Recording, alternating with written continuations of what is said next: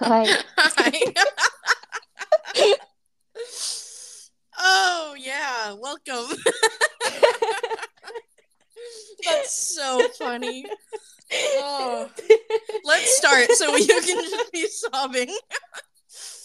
Okay.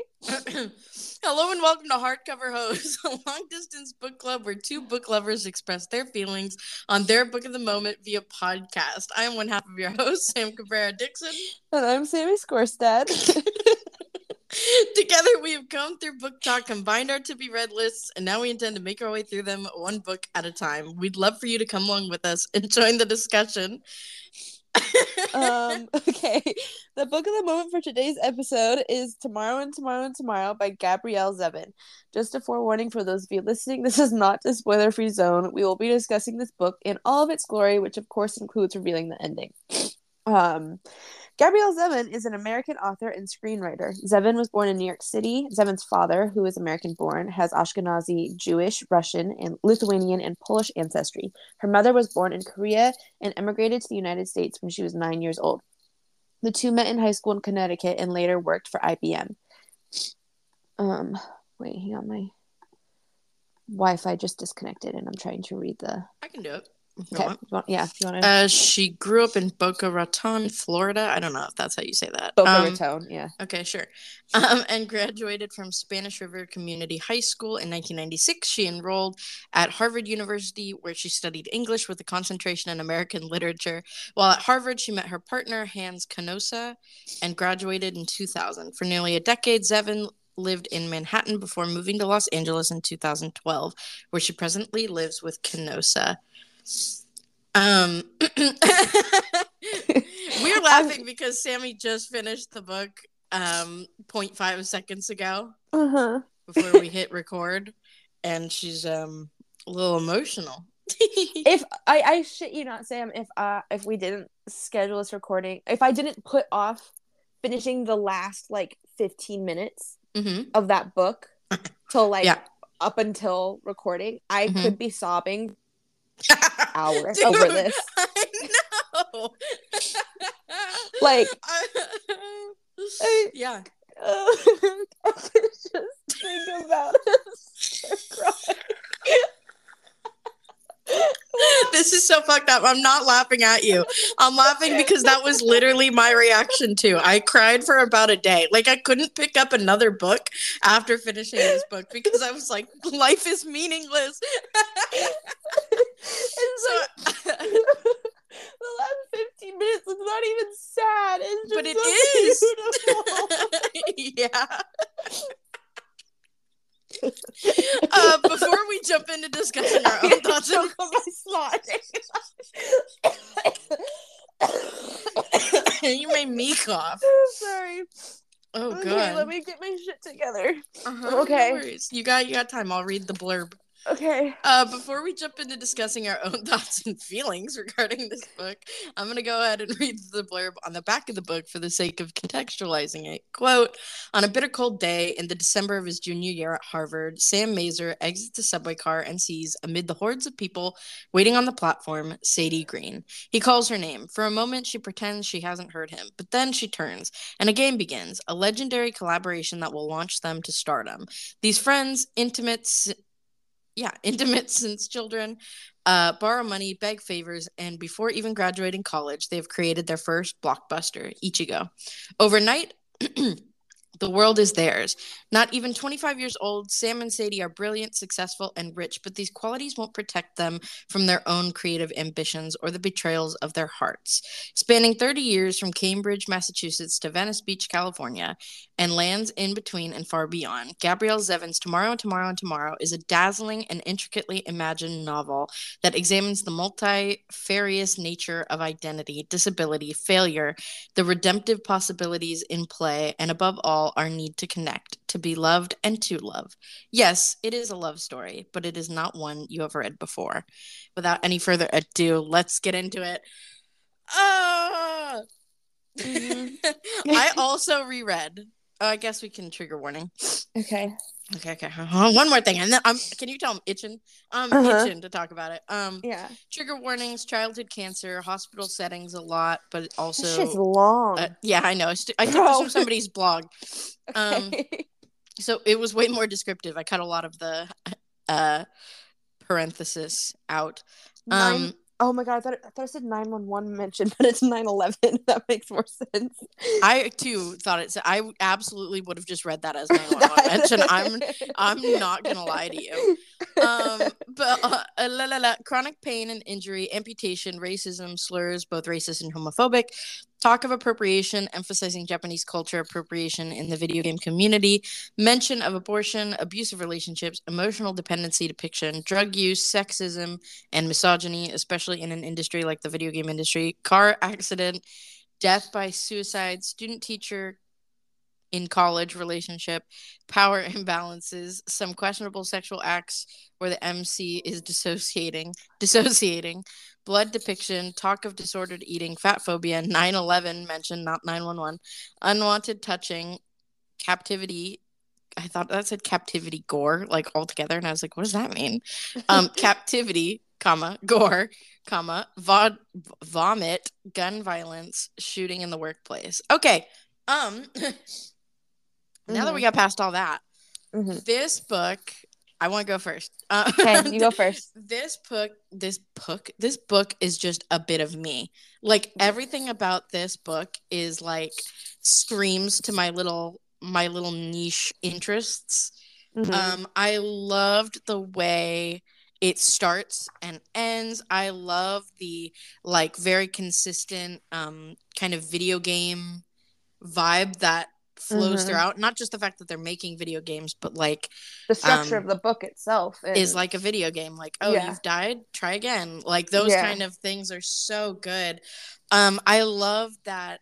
I reread it also, and I finished it a little while ago, and then I proceeded to have to sit in the corner and cry for a minute, which so it still hits a few months later after you read it to read it again. I just found it. You texted me the other night, and you were like it's pretentious in all the best ways or something like that. Yeah, and it really is, and it really is giving like author went to Harvard for writing. Yeah. In the best way. But so, not like the Atlas Six version of pretentious, right? Where it's like, okay, we get it. Yeah, no. It was so well written. It was so beautiful. Even the simplicity of parts, like, gave you an aching in your heart, and the way that the characters communicate also without having to communicate in some ways, or. Everything about this book is just like, no wonder people fucking like, yeah, no wonder it got the Goodreads best fiction of the year for 2022. Like, good for her. Yeah. Okay, go ahead. Give me your thoughts. So, for anyone who's been listening, and for Sam, who has been very patient in witnessing my book slump, this was the first time I read, like, the first, it was hard for me to start, again, because I just had the physical copy, and then I got the audiobook, and I started it, and I was like, okay, I'm in it, like, immediately, and then I ended up reading almost half of it without the audiobook, even. Wow. Look and at you. I know, like, I'm like a new fucking person. What happened? Reborn. I just needed a good, really beautifully written book to get me out of it. I'm so happy you read it. I know. So okay, because you know what? It reminded me a little bit, the writing and the way that the connection between these two characters was written reminded me of Alone with You in the Ether, which I loved. So. And then, but like, I liked that we were able to, like, the bulk of the beginning was flashing back to these, like, very lovable little kids, but then also college age, which is, like, easily relatable for us. Yeah. Not necessarily the Harvard part, but, like, you know, like, the age itself was relatable.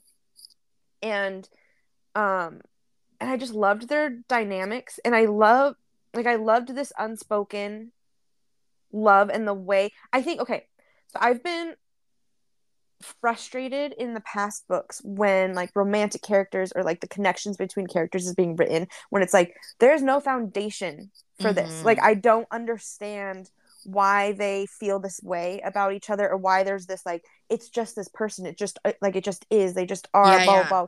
Oh shit, I've been so frustrated by that. But with this, their connection made sense. Their just like understanding of each other, their like frustrations with each other, their love for each other just made sense. And it was, I feel like it just worked. And I was like, oh yeah, like of course, like it clicked in a way that it has not been clicking with the other books. I think it makes it all the more painful too that it clicks so hard. And because you texted me and you said, are Sam and Sadie ever going to actually get together? Yeah, and my answer was no, but in a yes kind of way, because they have so much love for each other. And what Sadie says in the end, I can't do it verbatim, but it, where she's where I can say it right now. Go for it. That. Yeah, okay. You know exactly what I'm going to say about the intimacy scene. Like anybody can be a lover. Yep. Okay. Why do you think we never got together? Sadie sat next to Sam on the bed. Sammy, she said, we were together. You must know that. When I'm honest with myself, the most important parts of me were yours. But together, the way you were with Marks and Dove. How can you not know this? Lovers are common. She studied Sam's face. Because I loved working with you better than I liked the idea of making love to you. Because true collaborators in this life are rare. Yeah. It's their love is so love, and it's so not at the same time. You know what I mean? It is. It's frustrating that like you can I understand, but like a part of me still is like, just get together and have sex too. Like I still want you to kiss. Just fucking kiss. Just kiss once, please. Just once for me. But like at the same time, it's like their love for each other is almost so much more real and deep without that. Yeah. But that's painful. It's more intimate than being intimate. Yeah. Like another thing that like Sam kind of reflects on for a long time too. A lot of that, it's brought up multiple times, like the act of making a game with someone. Yeah. Or making a game for someone. And play. Like the act of play is the most vulnerable. Playing with someone, in collaboration with someone, not just like two player. Like the way they would like share the controller. And pass the computer back and forth when they were trying out the Ichigo 3 demo or whatever. Like things like that. I just like there is a level of this book that's like, how many pages is it? Like 400-ish. Yeah. Like how in that amount of time am I feeling more of a connection to these characters, to this story, to everything about this book than I am for like a bunch of other books that are even longer than that. You know what I mean? Yeah. Like I think it also has to do with us like truly spanning their lives. You know, we saw them when they were kids, and then we see them as adults. Mm-hmm. But it's like such a deep, like everything they were feeling, I was feeling. Like when Sadie is like going through her massive depressive episode, like you're mad at her, but you understand her, and you're sad for Sam, and you're sad for her, and you're sad yourself about Marks. You know, there's so many levels to this that I'm like, no book is doing it quite like this book is doing it, man. Yeah. Oh my god. So I did predict Marx's death. I did it in like a wrong way, but I was like that I think I shouldn't have said it was sad, but I wanted you to know, because I do I know you like to know. I know. I think too, it was just the way that their relationships were built, and the way that Marx's character was built as like he was the sunshine character. Yeah. It just made the most sense. If there was going to be a tragedy in this book, it was going to be Marks. Yeah. Like as a good writer, that just is like that makes the most sense. I had zero idea of what this book was about when I went into it the first time. Mm-hmm. Rereading it, I almost liked it even more this time around, because you haven't, you know what's going to happen, and you get to see everything again through the lenses of them being children. It was kind of like, because you know how we start with them in college technically, and then we get the flashbacks, right? But so to read it knowing the flashbacks already, and like, you know what I mean? Like, it just truly made me like feel everything almost even deeper. And even like it's a testament to how well written everything was that like I still cried when Marx died. I still cried at the end.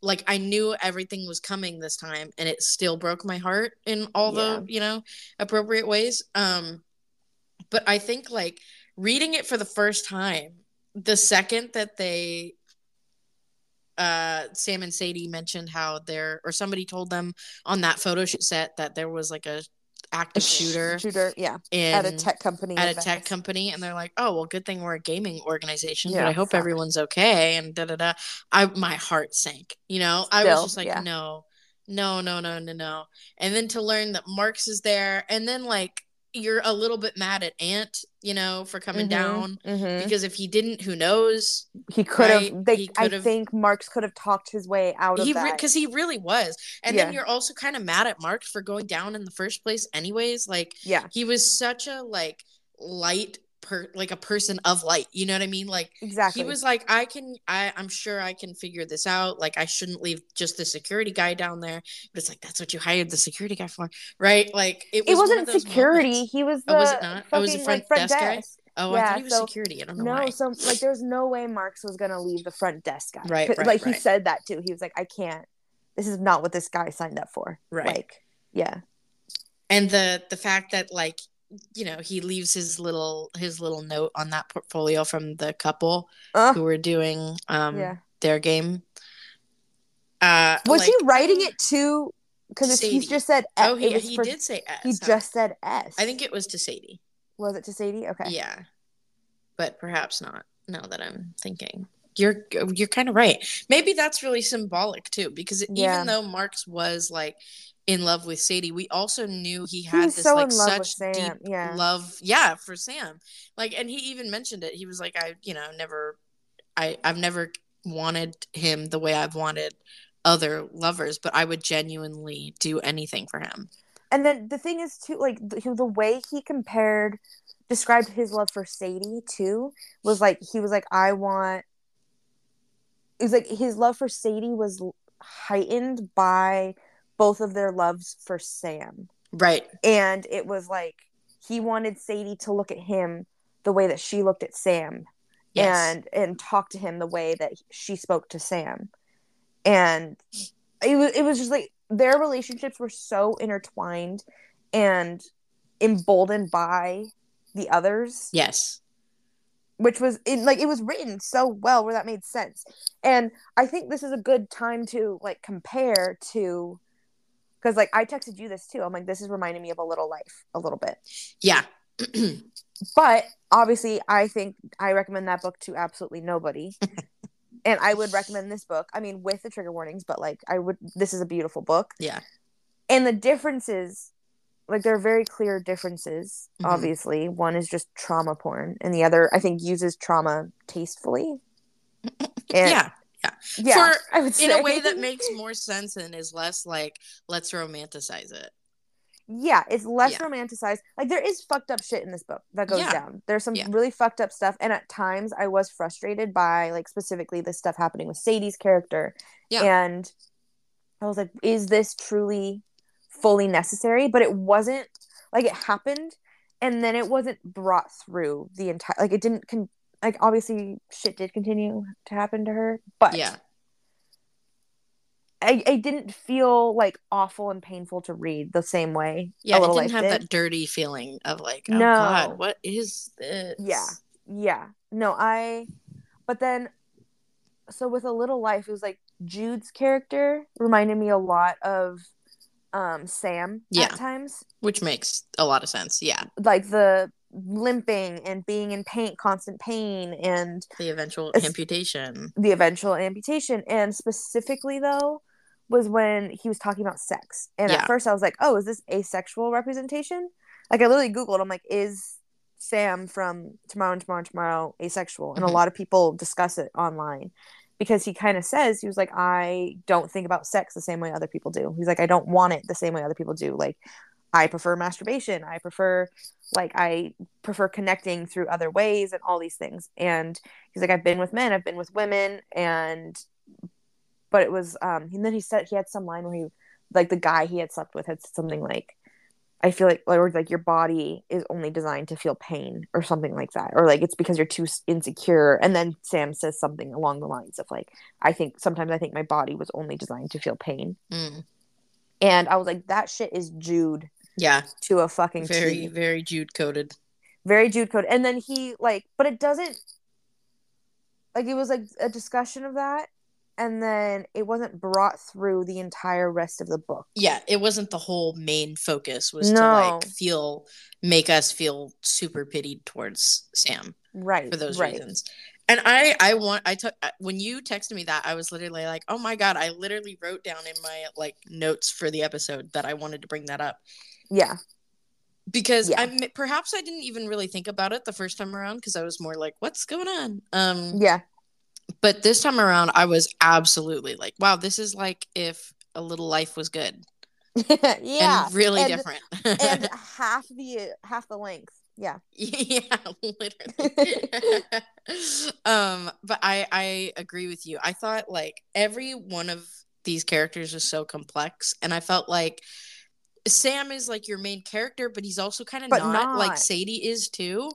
And then at one point, Mark really is a narrator, so he must be considered a main character. And then the title of the book kind of comes from Marx. Yeah. I just found you mentioned something over text about like everybody saying Sam's really witty and funny, but then when we're in Sam's POV, like it's, he doesn't feel witty and funny. Mm-hmm. And I wanted to bring this up because I truly feel like this is one of those books where the perspective of which character you're focusing on was really everything. Because I think that's Sam's whole issue is like he constantly feels like, I mean, when he's younger at least, right? He feels like, I don't know, just really insecure. He had like a very insecure vibe.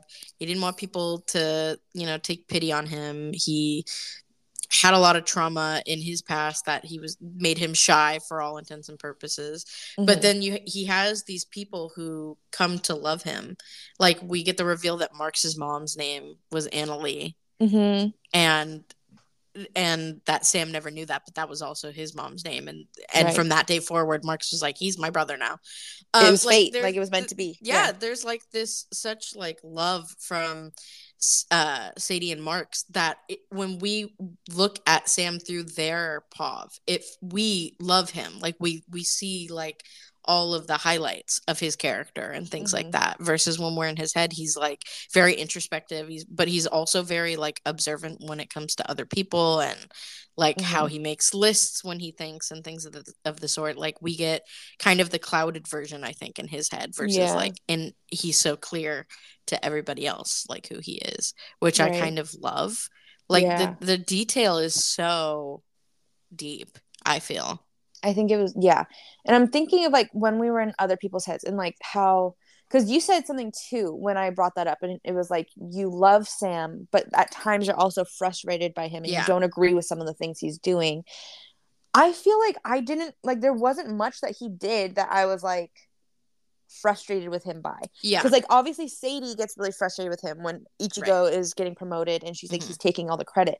But like I kind of feel like that was a magnification of Sadie's own insecurities and frustrations. Yeah. And it wasn't like, so like it made sense. I understood where she was coming from, but also I was like, I think she's projecting a lot of her fears and insecurities onto Sam and the success that he's getting and the attention that he's getting. Mm-hmm. And so I was like, I don't think he's trying to take all the credit. He was very clear every time, like, no, we're partners. No, we're partners. Mm-hmm. Even when, I just want to cut in. Just even when Sadie was really mad because she realized that Sam had to have known that her and Dove were something, and then still wanted to use the Ulysses engine for the game. And I was like, even that, I wasn't really frustrated with Sam on, because how could he have known the extent? Yeah, like of what was what? No. Yeah. What do you mean? No, it was because like she was she needed somebody to blame for all the pain and everything she went through. And it was easier to blame Sam than it was to actually blame Dove for that, or herself even. And she continued to make excuses for Dove throughout her life. But yet she when Sam would do something. Yeah. In her life. And Sam would do one little thing and she'd be like, nope. And I think that is a testament to the type of love you can have for somebody. Mm-hmm. Is like, I think it was a lot safer to blame Sam because of the type of love that they had. And I think versus like with Dove, like that could have been a more permanent like excision from her life, mm-hmm, I guess. Whereas with Sam, it was like there was always, even though they all like they had, there's times where they were not speaking. Like I think the love that they had for each other, they kind of deep down knew that they could always have each other if they needed it and if they wanted it again. Definitely. I think that that's why it was extra heartbreaking, you know, when Marx dies, because he was kind of that bridge between them, even when they were battling and things of the sort, like when Sadie wants to do her game and, you know, Sam is like, no, why would we do that? No. Finally saying, you know, saying no for the first time really to her. And she's like, well, we have 3 people to vote, so. And then he's like, well, you're fucking that one. So, of course, he's going to vote on your side. The scales tip here, which is sassy Sam, but okay. Mm-hmm. But, like, it made that his death even worse, I feel, because then it was really like there was no one there to soften the blows between them and no one there. There was no horse tamer. Yeah, there was no tamer of horses. No. Oh, it marks his death, man. Yeah. Because you kind of are like, yeah, you love Marx throughout the book. Marx is like, you're kind of like, oh, he's like a side character, but he's like more than a side character. You know what I mean? So much more than a side character. Well, that's the thing. It was like the whole, what are they called? The NPCs. Yeah. Yeah. And non-playing characters, right? Mm-hmm. Yeah. Okay. Look at me go. Look at you go. I clearly do not play video games. But... he was an NPC, but then they even say he was like, what is a game without an NPC? Yeah. And you would like, just be the hero walking and doing nothing. Because that's the thing is like a lot of what the book was like, he wasn't actively making these decisions and making things happen. Right. But he was like there supporting it. And people were engaging with him and based off of how they were engaging with him. So like just such a beautifully built book where it does replicate a video game. Yeah. But not in an obvious way. Mm-hmm. And damn, wow. And you get the tie-ins from the beginning that all keep coming back, right? Like, yes. Even we get that, like, in the beginning when Dove is teaching the class and he's like, absolutely no shooter games. Shooter games are lazy. Shooters are stupid. Like, it's just stupid forms of violence, da-da-da, la-la-la. And then to have that, like, kind of come full circle. And shooting is how Marx dies. And it's like, and they're like, the what thing game? And he fucking asks them, what games do you play? And they're like, oh, Halo. COD. Yeah. And it's like, oh, fuck. Yeah. Okay. Yeah. Yeah. And you're like, the shooter games. No. Yeah. Other things though, like, right. When Marx in the beginning is asking Sam like, hey, so about Sadie, you guys know. You know, and you're kind of like, oh, but the whole time you're so focused on the fact that you know that Sam and Sadie are like meant for each other basically, so you're like, no, that's not really gonna happen. And then when it does, you're like, oh my god, no fucking way. You were like, I'm gonna scream on this plane if Marx and Sadie get together. Yeah, and then you didn't respond. And so I know. I was like, okay. I was like, cool. Why are you so good at guessing things? I was like, I can't. I can just see it's. I know. It's the tism. It's the pattern recognition. It and like, I know how this story plays out. Yeah. And well, and also at that point they had like kissed or something, right? No, they hadn't kissed yet. Oh, it wasn't when Zoe and. No, it was Zoe just before that had happened. Oh, okay. That's funny. Nope. Oh, and they hadn't slept together yet either. Nope. Oh, yeah, nope. Yeah. Yike. Oh, yeah. Yike. Before we move on to discuss the rest of Tomorrow and Tomorrow and Tomorrow, let's listen to a quick word about the brand sponsoring today's episode. This episode is brought to you by Visit Williamsburg. In Williamsburg, Virginia, there's never too much of a good thing. Whether you're a foodie, a golfer, a history buff, a shopaholic, an outdoor enthusiast, or a thrill seeker, you'll find what you came for here. And more. So ask yourself, What is it you want? Discover Williamsburg and plan your trip at visitwilliamsburg.com. All right, let's continue the conversation. I was going to say something else. Oh, you have something to say? I always have something to say. Let me dip into the What was I going to say? Bin. I had something I wanted to say, damn it. I want to tap into the whole, like, this is a pretentious book, but in the best way possible. Tap, tap, tap, bin. Yes. I used more tabs on this book than I have in I don't know how long. Fuck yeah. So many tabs. Let me open up to a random one. Fuck yeah, concrete. This one just, okay. She had, he thought, one of the world's great laughs. The kind of laugh where a person didn't feel that he was being laughed at. The kind of laugh that was an invitation. I cordially invite you to join in this matter that I find amusing. I love just them. Little things that are so beautiful. Oh my God, one of the things. So I was walking around New York when I was listening to the audiobook, so I didn't have my book out to tap. Mm-hmm. But one of the ones I was like, I had to take my phone out to write in the notes. And I don't even remember where it is, but I did end up tapping it. But it was like, it was when he was walking in the wintertime, walking Sadie home or whatever in Boston. Yeah. And he was like, being with her made him like hate walking on cobblestones a little less. Yeah. Or something along those lines. And it was just like, fuck. Like, just like the little things, like these little lines of these little, the way the world is a little bright. It's like a million different versions and ways of saying a world is a little brighter with this person in it and being with this person. Yes. And I think that is the best way to describe love and to, instead of like, I feel this way about a person. I feel it's like these different things that they're doing are so much better with this other person. Absolutely. And it's just so freaking beautiful. God, I fucking loved, like the way that Sam's Pav like describe the way Sadie. That he felt about Sadie and describe.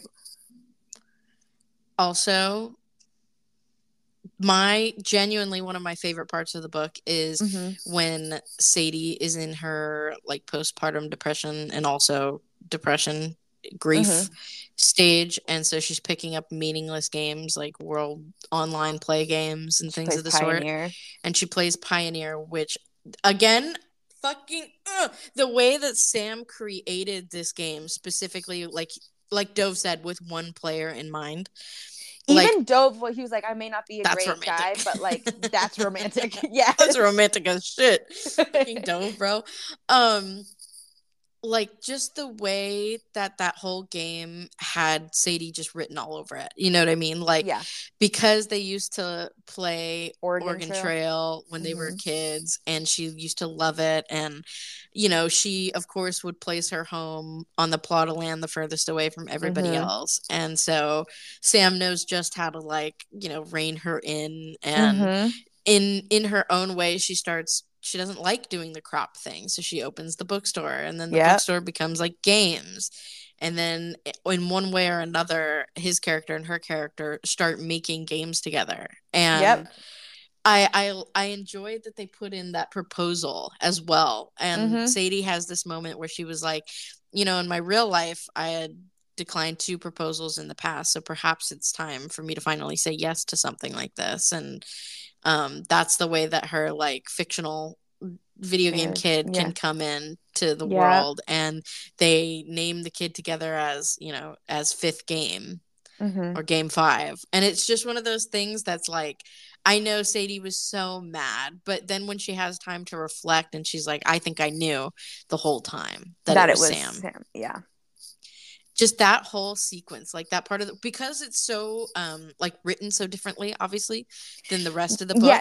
Yes, because it's like it starts a new section, because this book is broken up into sections. Yeah, and then chapters within the sections, and this section starts, and you're like, "What is this? We're in a video game, but like, what is this? Why is this here? We don't know who's playing. We don't know who made the game." Yeah, it's like all of a sudden we're just in a video game, and we're like, and then you hear her name is Emily Marks, and you're like, okay, Marks, so this must be Sadie playing, but then it's and then like Emily. Do you realize Emily later? Dickinson, like yes, Emily Blaster and all the things of the sort. Oh, also on the note of Emily Blaster, when Marx is dying and he's shooting like the Emily Blaster game in his mind, like every little tie back into this story, so painful. It's so painful, but it's so well done. Yeah, like how did you think to bring that back? Like what? Because maybe in the beginning you're like, oh, what was the point of the Emily Blaster thing? But besides, like, showing, you know, Sadie's first game and, like, how Sam and Marx both think that she's pretty genius. Like, sentimental little moments. It's pain. Yeah. It's all pain. It's all of it. Every last bit of it. Does it make more sense why this and Babel were my top two books of 2022? Yes. This book is so good. Genuinely. Yeah. I have like a little bracket for every month's books that I'm reading, and I'm like, can I even count this? Because I've already reread it. Like this would just win. Like I can't let it go through my bracket. Mm-hmm. I'm just like I'm going to go through this book and just look at all of the tab things I have. Yeah. Because for sure. Like, there's so many little nuggets of wisdom. It occurred to Sadie, she had thought after Ichigo that she would never fail again. She had thought she arrived, but life was always arriving. There was always another gate to pass through, until, of course, there wasn't. Like, just all these little things where you're like, yeah, what a beautiful way of putting that. And with the gates, the gate reference again, and then later the gates with Marx. Mm-hmm. God damn. Oh, the line with, Though there was some truth to what the boy had said, Sam did not believe his body could feel anything but pain, and so he did not desire pleasure in the same way that other people seemed to. Right. So it's like, asexuality or trauma? What is it? I don't know. Right. Combo. But he loved Sadie. He wanted Sadie. Yeah. I just. But and never I in a the gross games. Way. Yeah. Yeah. Never in a gross way. Maybe that's why Sam's so lovable. I think so. It was like he never talked about how he wanted to have sex with her until, like, he mentioned it once in a way, but it was just like when he realized her and Marx were together, and he was like, it could have been me, and I know it could have been me, but I missed my time, and I could see another reality where we were going and we were doing these things, and but it was never. And he finishes that statement too with like, if I wasn't the way that I am, and if it wasn't like this, and you know. Yeah. So he's still at that point aware of himself too, like not even just projecting this false idea. Like he's taking the realistic idea of himself, but putting himself in Marx's shoes. Which And Marx was so poetic, and Marx was a theater kid in the best possible way. Yes, he like was a theater kid I could tolerate. Right, but like he said these things where you're like, oh my god, you're such a theater kid, but that was so beautiful. Like, okay. She expressed some of this to Marx at the office, and he laughed at her. I'm afraid I've given you the wrong impression, Sadie, he said. I rather like to be consumed. And then later on, or like later in the conversation, he goes, I devour and I am devoured. Like, that is a fucking theater kid through and through. That really is, yeah. But I loved it. I loved it too. You're an afternoon woman, sexy Sadie. You don't want to meet someone like you too early in your life, or you won't ever like anyone else. That was what Abe said, but still, it was just like, like these little and true. Like, Sadie was such a catch. She just, you know, I think it was like really empathetic of Sam to have that perspective of being like, Sadie never actually had to have like death, like grief kind of trauma early in her life, not until now. Whereas like, you know, Sam lost his mom really young, and, you know, then he's losing other people in his life, his grandmother or his grandfather. Who died? His grandfather, I think. His grandfather. That was later, but yeah. Right, but you know what I mean? Like, he's losing people in his life, and the only person Sadie ever lost besides her grandma, but that was... Of old age. Like, that was... Old age. Yeah. It wasn't like someone young who didn't deserve to die that early. Sam had seen that lady who jumped from the apartment in New York. Like, he had seen a lot of bad stuff and been too close to death for someone his age. Not only did those people die, he watched that lady die, He jumped. He watched his mom die. Yeah. Like, and then he was in the hospital for fucking ever because he's watching his foot deteriorate in front of him. Yeah. Like, yeah. Literally losing a part of himself. Yeah. Yeah. And it's like, I think her sister who had cancer, she got better. Like, you know, it was one of those things where they were just on that was like the only thing where they were on different like wavelengths for. Mm-hmm. And so he was like, yeah, this is like the worst thing that can happen. But it is like, you will move past it. I think the one thing that frustrated me about Sam, but it made sense too, with mm-hmm. like all the pain he had gone through, like his like kind of self-pitying, like nobody could ever love me. It wasn't in an annoying way, mm-hmm. but it was frustrating knowing how much Sadie and Marks loved mm-hmm. him. Yes. And he refused to ask for help, and he refused to fully like accept that love, which I think was intentional too, because like Sadie and Marks felt that frustration. Sadie more mm-hmm. so than Marks. I think Marks was kind of like, whatever, I'll be here no matter what. Like, I still love you. Like, it's fine. But Sadie got to a point where it was kind of like,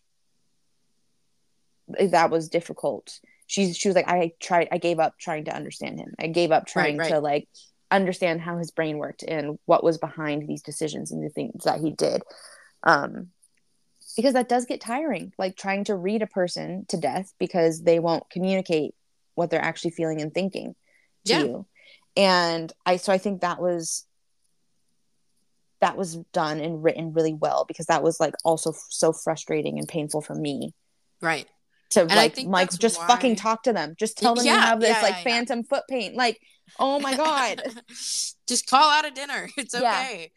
I think that's why in the moments where Sam does have that wherewithal to, to speak up, mm-hmm. it makes those kind of points even more significant almost. Yeah. Like even when in the very beginning, when they are picking who to sign Ichigo with, mm-hmm. and, there's one of the gaming orgs is like, oh, well, we will, or producers rather, is like, oh, well, a little more loosey-goosey but less money. But but that Sadie liked more. Yes. Versus the other one, which would have given them more money. But it made Ichigo a boy. That was what they wanted. Also, all of the focus was put on Sam instead of Sadie, even though this was both of their baby, basically. Yeah.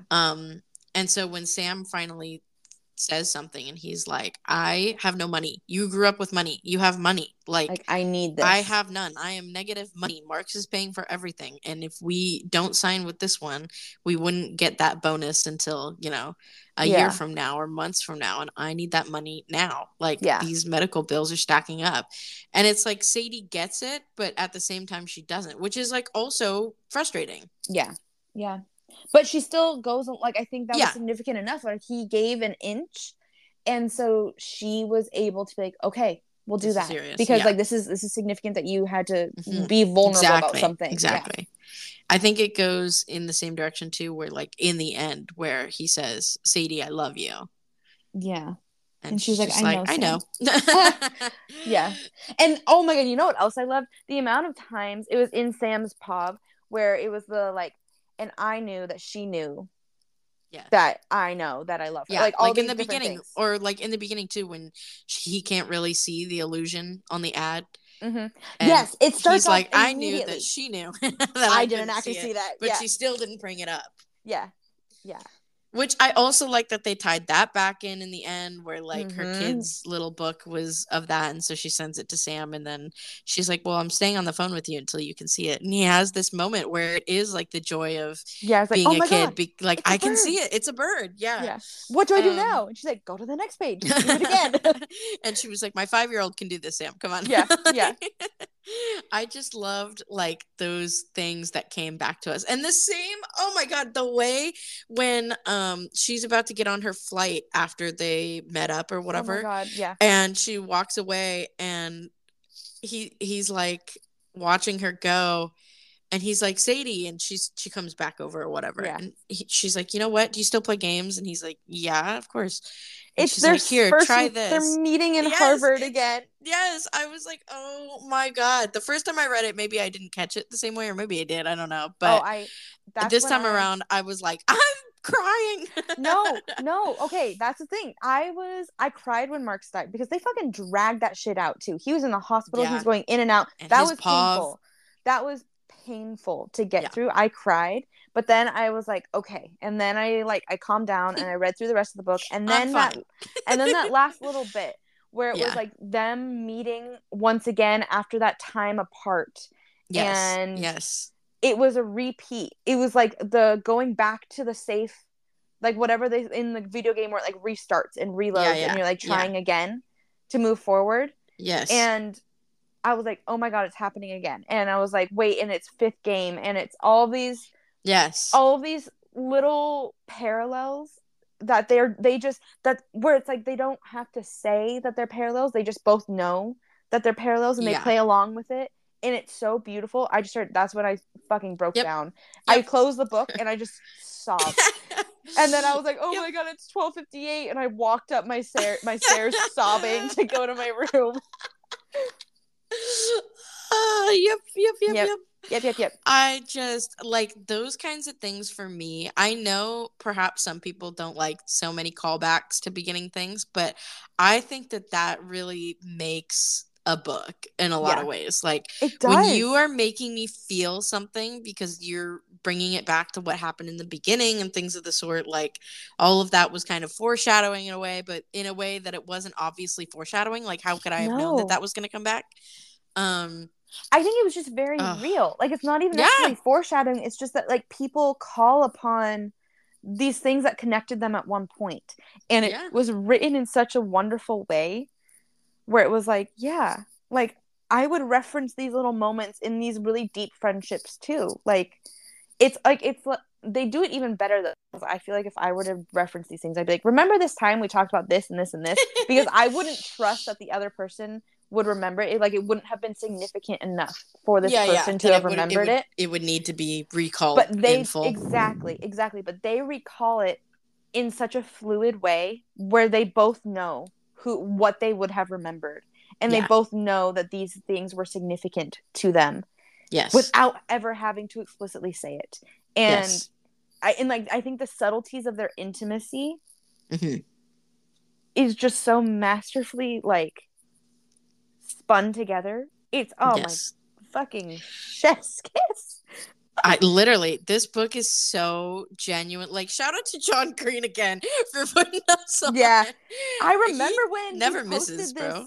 The TikTok about this. Yeah, book. He was like, I read this book, and this shit's gonna be it. Quickly. Yeah. Okay, because I literally, as we have been talking, I'm just randomly opening up to these tabs because I have so many. Okay, so I have one, and it was when they were talking about Dove after she had left, and she was like, you knew about the handcuffs? And he was like, of course I did. Like, we sat next to each other, and I was staring at we were working with our hands the entire fucking time. Yeah. Like, I saw the welts, I knew. And it was in italics, like, this was italicized too. And it's, I think that too, like, the use of the italicized little lines to like emphasize these things was so well done, because he goes, tell me I don't know you, Sam thought. Tell me I don't know you when I could draw both sides of this hand, your hand, from memory. Like, what? He is such a like, he will never ever love Sadie. I think I want to be loved the way that Sam loves Sadie, like so known. It's a deeply understood. It's feeling seen. Yes. He sees all of her, and like even the things that he calls her out on, and she gets offended by, or like it's he knows her, and like I think he ended up being wrong about the Rebels game. Yeah.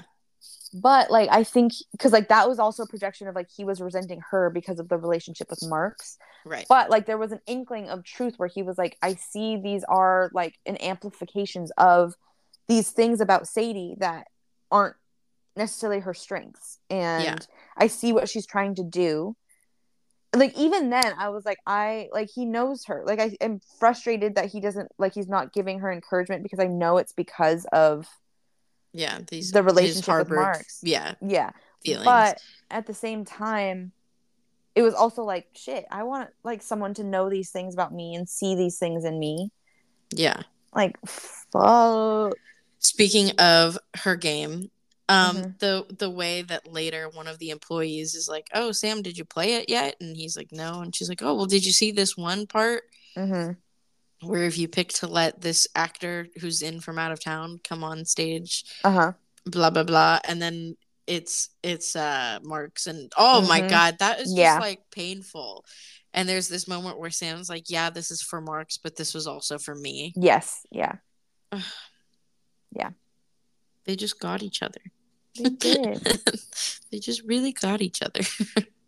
Yeah. Do you have other things to say? I don't have my book in front of me. It's over on my bookshelf. Let me see. Obviously, like, everything with Dove sucked. So it did hurt that, like, Sadie was keeping him in her life. At first, that's the thing. I was frustrated at first because I was like, why are we writing this tired, like, story about a woman in this abusive relation industry, and especially within the industry, with, like, I was just kind of like, is this fully necessary to the story? Like, I have just gotten to a point, I think, when reading books, when there's violence towards women or they're in these abusive relationships, where I'm like, how necessary is the story? Because, like, it's been written so many times before, and I, like, it gets to a point where I'm just like, I don't want to keep reading this story. But, and so I got, for a while I was frustrated by it, but then I liked how we moved on from it. Yeah. And then I also think it was integral to other parts of the story, but not in a, I don't know. And, like, I think too, I think what helped, because at first I didn't realize what year this was taking place in. And then I was like, okay, so it's 1990s. So it's even earlier in the, like, STEM, like, women in STEM, women in gaming and stuff. So I was like, okay, I guess it makes a little more sense contextually. And so I did have mixed feelings about that at first, but now I'm much more neutral on that. Okay. Yeah, that's fair. Yeah. Because it is important, like, the time context. It's not like it's happening in 2023 and things like that. So I agree with you. Because I was like, oh, okay, well, because even, like, Dove's character is just icky anyways. Like, there's no part of me that was like, oh, I mean, at least he was hot when they started getting together. Like, it wasn't even, there was that wasn't nothing even something about him I was thinking. Yeah. So I think that's why it was more frustrating to look at Sadie as she was, like, keeping him in her life going forward, because it was like, I mean, he wasn't even, like, what was he? What were the nothing. Yeah. He was just smart. Yes, it was feeding her validation and feeding her, I'm proud of you. We all been there, but like, Sadie girl, we get you, but come on. Yeah. Come on, girl. That's kind of, those were my overall thoughts. I think beautiful, beautiful book. Yeah, agree. I'm so happy that you read it. Me too. I'm happy I enjoyed reading. When I finished it, I literally couldn't. I know. I'm so happy you feel like this. When you either called or texted me or whatever, I don't remember, and you were like, I think, like, I'm enjoying this. Like, I think it's curing the slump. Yeah. And I was like, tomorrow is that bitch. Yeah. So funny. You did it. We'll see how long it sticks around, but for now, I feel, like, very excited. Well, what's the next about books? Oh, correct. That's the next one I'm doing. I think you'll like it. I mean, I don't know. I'm speaking too soon. I'm not that far up to it. So, if you're comparing it to everyone in this room, I think that feeds into my nihilistic, deep cynicism. Yeah. Great. Well, in the terms of Tomorrow and Tomorrow and Tomorrow, this obviously is an easy 5. It's an easy 1 billion for me. Like, it breaks the scale. I think this is something I will continue to reread over time, and I think I will also keep flipping open. Like, when I tell you, I will send you a picture of the amount of tabs I have in this goddamn book. I'm so excited. And it's exciting to open them up, because it's like each line I'm like, oh my god, yeah, that was so beautiful, and but I don't know. So yeah, I'm just excited. Like, I'm absolutely excited, so happy to keep the physical copy of this book, which is even more. Yeah, that's saying something. Yeah, Yeah. I remember I bought this book at Powell's, mm-hmm. like right after John posted that TikTok about it. Uh-huh. And then I did not read it because, I don't know, I was busy reading other things, I guess. But I literally think I had it for like 6 months just sitting here. Mm-hmm. And I remember when I finished it the first time and I was like, how? How was this in my house for so long? Yeah. And I wasn't like, and it wasn't in my brain. Like, yeah. What? So yeah. I'm so happy that you also could experience that experience. Me too, dude. We haven't had like a tied five in a while. Also, no, because I haven't liked books. It feels good. Yeah. Okay, I think that's where we're going to leave it for this episode. Before we part, we just like to thank you for listening. If you enjoyed this episode, I encourage you to leave a review on whichever platform you are listening on, if applicable. If you have any further questions regarding topics discussed throughout the episode, feel free to join our Hardcover Hoes Discord server via the link in the show notes, or send us an email at hardcoverhoespod@gmail.com. Feel free to recommend books to cover in future episodes as well. As always, I am Sam Cabrera-Dixon. I'm Sammy Skorstad. And this has been an episode of Hardcover Hoes. If you enjoyed this listening experience and you'd like to follow along with us next time, the next books on our to-be-read list are The Daughter of the Moon Goddess and The Heart of the Sun Warrior. Until we meet again, enjoy your reading.